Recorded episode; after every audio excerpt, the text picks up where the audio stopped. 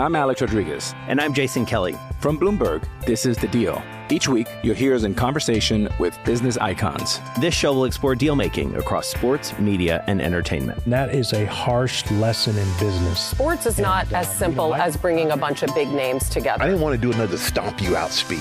It opened up so many more doors. The show is called The, the deal. deal. Listen to The Deal wherever you get your podcast. And watch on Bloomberg Originals, Bloomberg Television, or BTV Plus. This is Bloomberg Law with June Grosso from Bloomberg Radio. Last week, President Trump pardoned his former national security advisor, Michael Flynn, who had pleaded guilty to lying to the FBI about his communications with Russia.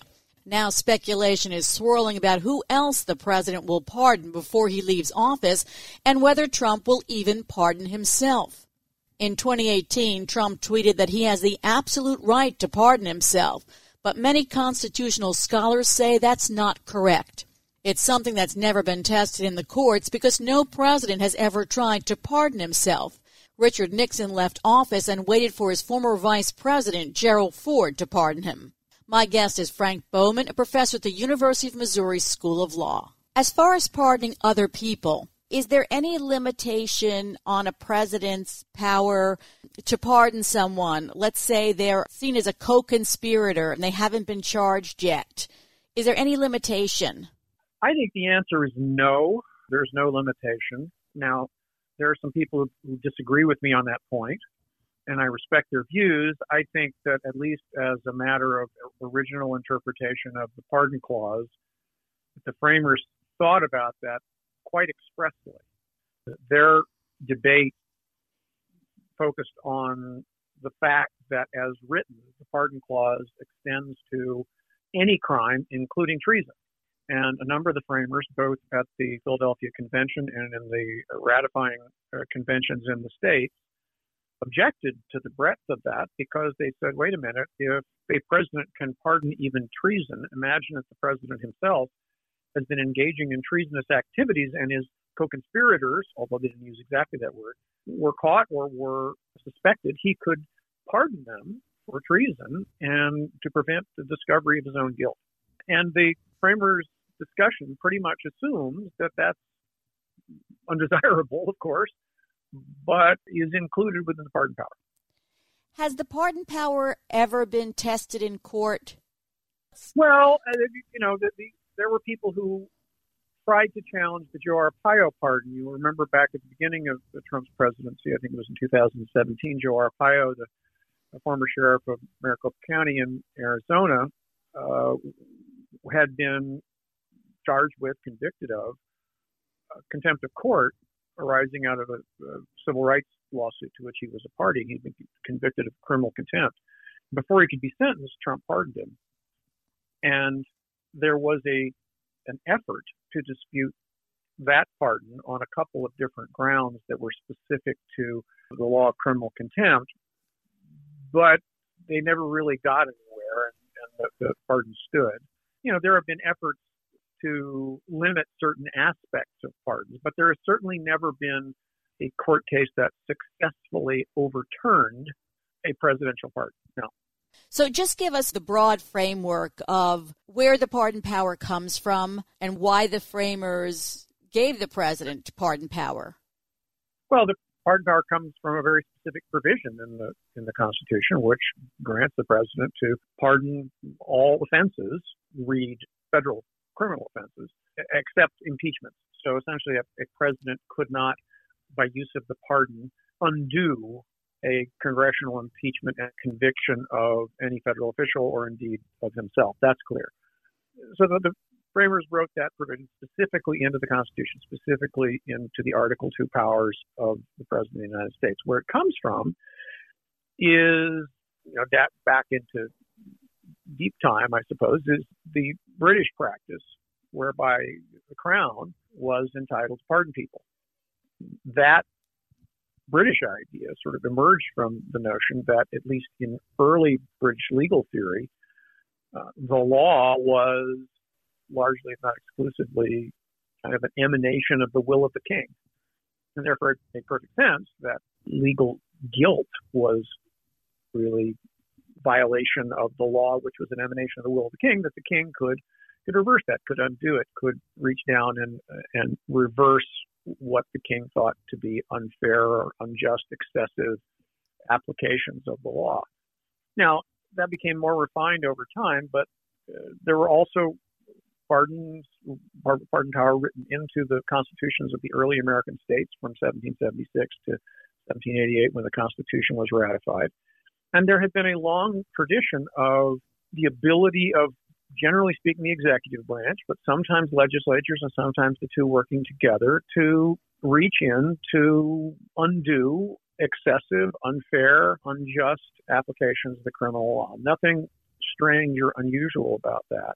There was a debate in the Philadelphia Convention about whether or not the pardon power for American constitutional purposes ought to rest exclusively in the president or whether it ought to be shared with component of the legislature, particularly the Senate, either generally or in relationship to pardons for treason.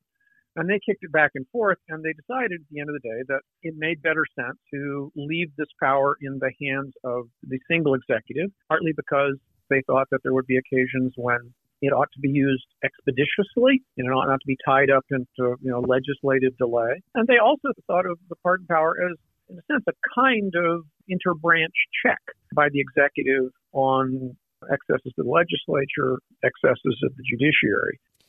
You can see an example of that kind of use of the pardon power in President Obama's program to uh, reduce the sentences of of nonviolent drug offenders, where he pardoned some, you know, somewhere between a thousand and two thousand first-time drug offenders towards the end of, of his his term, and that was uh, the use of the executive pardon power as a kind of systematic, systematic response or systemic response to the fa- fact that Congress had passed uh, these long uh, mandatory minimum sentences that applied even to uh, people who are nonviolent drug offenders. And so that's a classic example of, of that of that use of the pardon.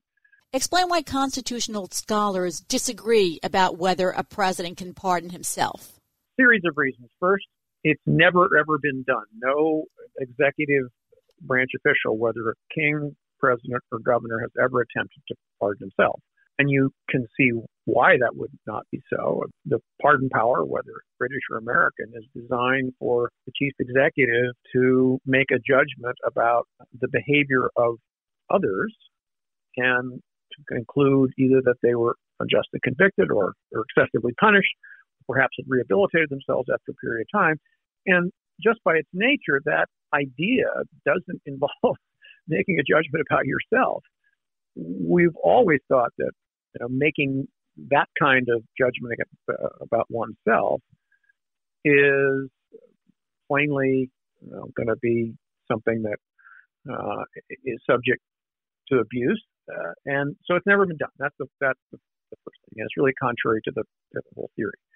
Second thing, without getting into a lot of detail, there are a number of debates in that happened during the, the, the ratification of the Constitution that made pretty clear that although the framers didn't specifically talk about the self pardon, it's pretty clear that they also didn't imagine that such a thing would be possible. They just didn't conceive it as being something that could be done. They conceived of pardon as necessarily involving two parties. And uh, they also uh, wrote both the pardon clause and the impeachment clauses in a way that made it clear that they assumed that there were really three ways in the Constitution to check a criminally misbehaving president. The first of these was elections, of course, and they originally were kicking around the idea that perhaps elections would be enough to restrain a really seriously misbehaving executive. They ultimately decided that wouldn't be enough. So they then instituted the idea of impeachment, which itself is an old British idea. But they went a little further than that. And when they wrote the impeachment clauses, they wrote a limitation on the consequences of impeachment. Under the American Constitution, if you are impeached and convicted by the Senate, the only consequences that happen directly as a result of that are you lose your office, and if the Senate takes a second vote, you can also be barred from future office holding. But in addition, they were very careful to say that although you can't be criminally punished directly In other words, you can't be sent to prison, you can't be fined, you can't be executed directly as a result of being impeached by the House and convicted by the Senate. Each person remains subject to criminal punishment by the normal action of the courts. That's written right, right into the impeachment clauses. So what I think you see here is that the framers imagined that there were these three ways of dealing with a criminal president: elections, impeachment, and the possibility of criminal prosecution. Now, if a president can simply pardon himself for anything, then the possibility of criminal prosecution for criminal misbehavior while in office essentially goes poof because it could be taken completely off the board. It would eliminate one of the three constitutional checks on presidential misbehavior. Let's just say President Trump decides he's going to pardon himself. How would that even be tested in court? Would it take a federal prosecution charging him with a crime to test whether he had the power to pardon himself? That would be the principal way that it would happen.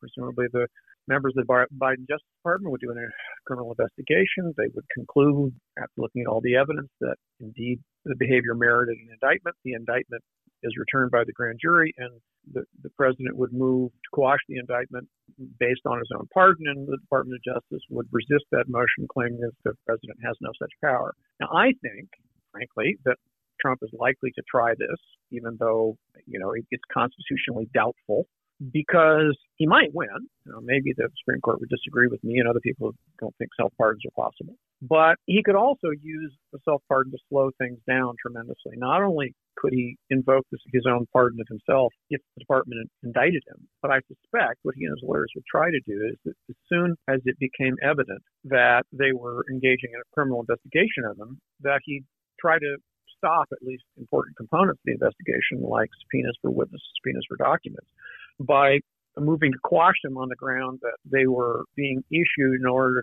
to put together a prosecution, which wouldn't be possible because he pardoned himself. Now, I don't necessarily think that would be ultimately successful, but it could slow things down because to, to resist that claim, the government would have to resist the motion to quash. That would have to be decided by the trial court, then the Intermediate Court of Appeals, then the Supreme Court, and all that takes time. So I think he's likely to try to do this because it certainly seems that he's worried about at least criminal investigations of himself and others. And at a minimum, a self pardon is going to provide another avenue for delay. And as if we know anything about Donald Trump and his approach to litigation over his long uh, business and political career, it's that he uses delay as a major tactic uh, to try to resist the legal efforts of his opponents. So if the Biden Justice Department decides not to prosecute Trump, then his self pardon will remain untested. That's true, although again, I suspect Trump, if he pardoned himself, would be tempted at least to try to use the pardon to slow down not only any criminal investigation of him, but also potential civil or administrative investigations. I don't think that attempt would be successful, but I think he might try it, and therefore there might be other venues for challenging it. But here's the thing one of the perverse effects of Trump pardoning himself might be that a Biden Justice Department would feel obliged to pursue the matter. It's awfully tough, I think, for an honest Justice Department to let that precedent stand because it then, if unchallenged, starts to gather force as something that presidents can do. And if it becomes even sort of generally accepted that that's a possibility, consider where we are. We already know, because it was a big issue during the Mueller investigation, that the Office of Legal Counsel within the Justice Department has long held the opinion that sitting presidents cannot be indicted while in office. Now, I think that's constitutionally wrong, but as a practical matter, it's not something can be challenged because OLC memos bind the Justice Department, and if the Justice Department won't prosecute a sitting president, he can't be prosecuted. So that means that practically speaking, at the present moment, a sitting president is not subject to federal criminal prosecution while he's there. If he can also self pardon, that means he's never subject to criminal prosecution. And given the potential breadth of a pardon, which can extend to any federal crime whatsoever, and indeed all federal, and which at least potentially could be granted to oneself as president for periods extending before you're president. What you're talking about is creating a de facto regime in which once somebody becomes president of the United States, combined operation of the OLC memo and a self pardon makes that person permanently immune from criminal consequences at least in the federal courts, for anything he's done during his entire life. And a person who has that kind of immunity effectively assumes one of the attributes of monarchy. One of the things that is true, or was true, actually remains true, about British kings and queens is they are not subject to the operation of the ordinary courts, criminal or civil, uh, of Great Britain. Um, they are effectively immune from the law. One thing we know, if anything, about the framers of the Constitution is that they did not intend to create in a president somebody who was the de facto equivalent of king. If, if, if a president can can essentially pardon himself out of all criminal liability for everything in his entire life, we've created at least a kind of monarch. Just before um, I let you go, would you just explain why the president cannot, there's no chance that the president can pardon himself from state crimes like those that the Manhattan District Attorney is investigating? The pardon power in the Constitution is very broad indeed, but it has some implicit limitations. One of them is that it applies only to federal offenses, so it doesn't relate to state crimes at all. Another uh, implicit limitation is that it can only cover crimes that have already occurred at the time of the issuance of the pardon. So that means um, that Trump, even if in theory self pardons are available, um, could not pardon himself for offenses that are, are, committed after he leaves office. And indeed, he probably can't pardon himself um, for any ongoing offense that started before he pardons himself, or indeed anyone else, and continues after that pardon. So there are limitations, um, but at least as to federal criminal offenses before the issuance of the pardon, uh, the pardon power is very broad. Thanks, Frank. That's Professor Frank Bowman of the University of Missouri Law School. The countdown has begun. From May 14th to 16th, a thousand global leaders will gather in Doha for the Qatar Economic Forum powered by Bloomberg. Join heads of state, influential ministers, and leading CEOs to make new connections, gain unique insights, and uncover valuable opportunities in one of the world's most rapidly rising regions. Request your invite for this exclusive event at QatarEconomicForum.com. The number of Americans hospitalized with COVID 19 climbed to a record Sunday, a sign that the virus is still raging. But good news on the vaccine front today. Moderna announced plans to request clearance for its coronavirus vaccine in the U.S. and Europe after a new analysis showed the vaccine was highly effective in preventing COVID-19 with no serious safety problems. At this pivotal time, states are not only facing decisions on how to manage the pandemic, but also on how to distribute a vaccine. Joining me to discuss this is Mark Houston, who has a healthcare regulatory and lobbying practice at Farrell Fritz. Normally, a governor is empowered to make decisions about lockdowns, but we've seen that the Supreme Court recently has blocked Governor Andrew Cuomo from reimposing strict capacity limits on New York City synagogues and Catholic churches. So tell us about how broad the governor's authority is and how it can be restricted. In general, governors have very broad authority in uh, regard to disaster emergencies. Every state has language that says, in the event of uh, a disaster emergency of any kind, including a public health emergency, generally the executive uh, is granted extraordinary powers to do all kinds of things that the executive normally cannot do. Uh, however, uh, even though those statutes that grant uh, that authority very broad, uh, they are still subject to limitations imposed by the state constitution and by the federal constitution.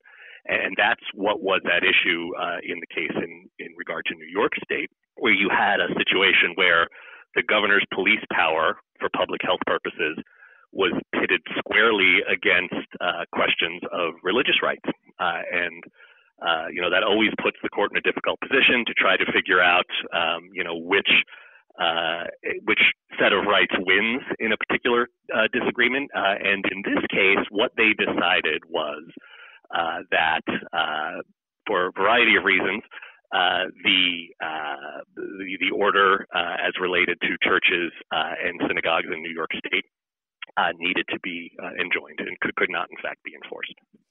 So now, Mayor De Blasio and Governor Cuomo have clashed several times during the coronavirus pandemic, particularly about whether or not schools should be operational. Who has the authority in that battle? Ultimately, uh, the uh, decision regarding schools, any decision regarding schools in New York State is uh, the responsibility of the governors. Um, however, in regard to New York City schools, uh, the mayor does have uh, expansive authority. Um, and in this case, the issue turned on a rule that was set earlier that you know, once the infection rate topped 3%, schools would once again uh, eliminate uh, in-person instruction. Uh, and you know, the, ultimately, the disagreement turned on whether that was a good rule or not. Uh, and uh, you know, the, the, governor made the argument that based on the most recent uh, scientific information we had, maybe you didn't need to to abide by by such a bright line rule and it sounds like the mayor is ultimately agreeing. I mean, this is uh, illustrates, I think, part of the the the, the problem uh, in a pandemic situation, right? Um, you know, we I mentioned earlier the uh, the broad authority of governors uh, in regard to disaster emergencies. I think part of the problem is those statutes that grant that power are premised on sort of typical disasters, things like hurricanes, earthquakes, tornadoes, uh, and not something that occurs over such a sustained period of time. And, you know, as the pandemic has been evolving, our understanding of it has evolved. So we, we get new scientific information over time, uh, and that uh, I think properly um, has driven some some changes uh, in, in in the approach to to particular issues, and that question of in-person schooling is absolutely one of them. So let's say that the mayor said that schools will remain closed. Does anyone have an ability to appeal that decision? Is it something that you would take to court? Sure, you certainly could. Um, the um, you know, there uh, have uh, courts have absolutely found a, a right to education, um, and you know there has been certainly in New York a considerable amount of litigation uh, around that. Um, and so you, you have essentially another situation similar uh, to the situation regarding churches and synagogues, where uh, you know you have this this right to education pitted against the, the police power of the state. So you, you you could absolutely make the argument. I mean, that's one of the great things about our system is you, you can always make the argument. Uh, what the courts will say are, or a different matter, I think. As far as the masks, mask wearing. Are there any states or cities who've really gotten serious about finding people who are not wearing masks? You know, you, you always hear sort of anecdotes about how, how particular places are responding. Mask wearing is, is one of those things that falls on this continuum where, you know, there's, there's plenty of laws that everyone sort of recognizes and accepts about, you know, governing people's clothing. You know, we have indecent exposure laws, for instance. But on the other hand, there is a natural and understandable concern about government mandating what you can wear and what you can't wear in other situations. The key is always uh, one of intent. And, you know, a mask wearing statute accompanied by a fine I think under the current circumstances would probably survive judicial review. How will the federal government determine what states get the vaccine, how much of the vaccine they get, and which vaccine they get? Who makes that determination? Is it the federal government? So, so that is one of those questions that um, is in some ways up in the air. Uh, the federal government has issued uh, a, a, vaccine distribution plan, but it is expressed in very general terms and I think mostly talks about how they're going to go about making those decisions as opposed to what those decisions will be.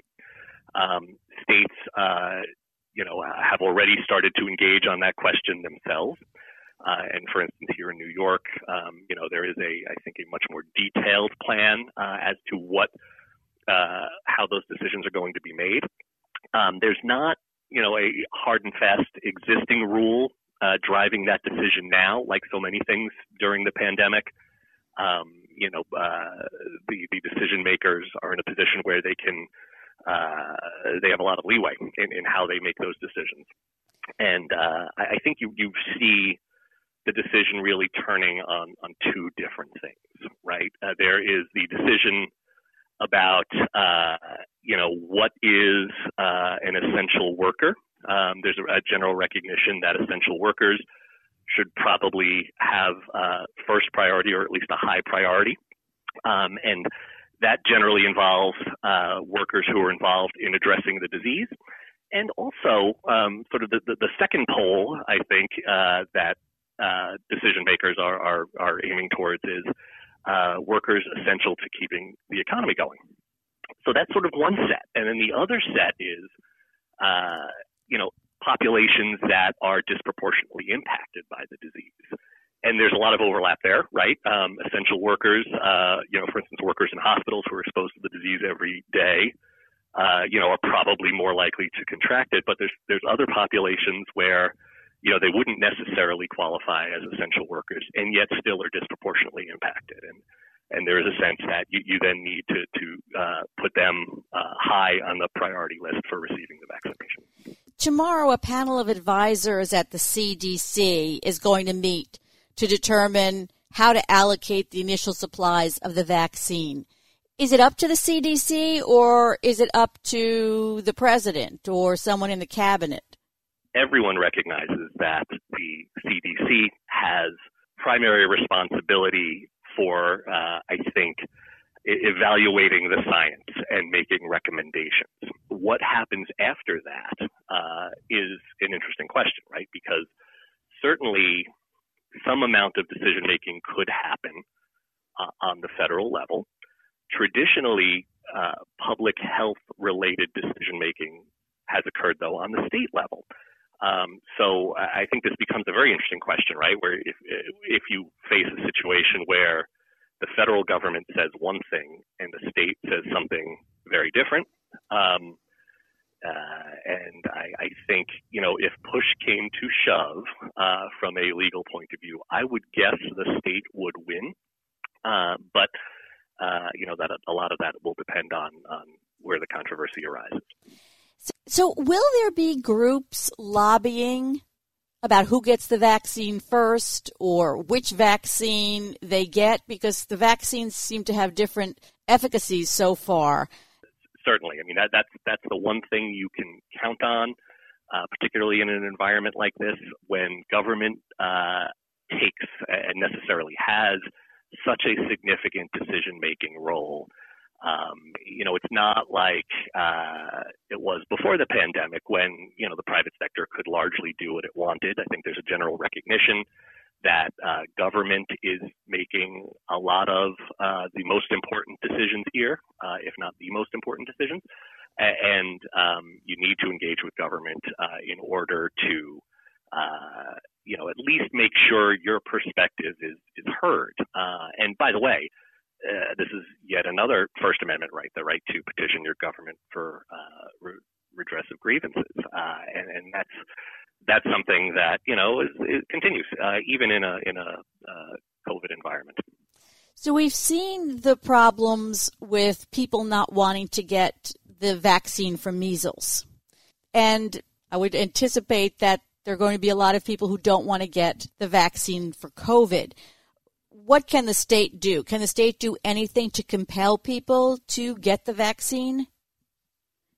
It's a great question. Uh, the there is generally a, a I think strong hesitation uh, to compel medical treatment, which is why historically, for instance, when it comes to things like vaccination, um, you won't see a, a flat out uh, uh compulsion there. Even sort of the, the seminal case before the Supreme Court from 1905 involved a Massachusetts law where um, there was a compulsive smallpox vaccination, but you could you could buy your way out of it. You could pay a fine and and not get the vaccination. Um, and and I think that that makes sense, right? Because I, there is you know that that sort of violation of bodily integrity. I think is something that uh, government across the board, you know, courts, executive, and legislature all recognizes something that is significant and, you know, should only be done in the most extreme cases.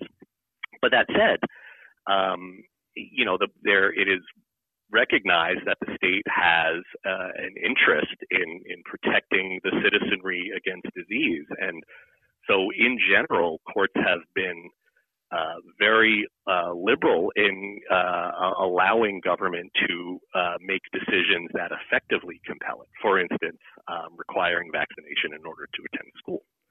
Uh, so I, I, think you would probably see something like that. Um, you you would definitely see people who are not going to take it, uh, and then the question becomes, okay, what what are government's options then? Can they you know, uh, issue a fine? Can they, they impose a fine for not doing that? Um, and I guess it, it, will probably ultimately depend on the numbers, right? If uh, if they feel like enough people are getting the vaccination, irrespective of the people that refuse to do so, you might not see a lot done. Um, if they see widespread rejection of the vaccines, then government's going to have to take a harder look at it and maybe uh, look towards uh, you know more serious measures. Thanks for being on the Bloomberg Law Show, Mark. That's Mark Houston of Farrell Fritz. I'm June Grosso. Thanks so much for listening. And please tune into the Bloomberg Law Show every weeknight at 10 p.m. Eastern on Bloomberg Radio.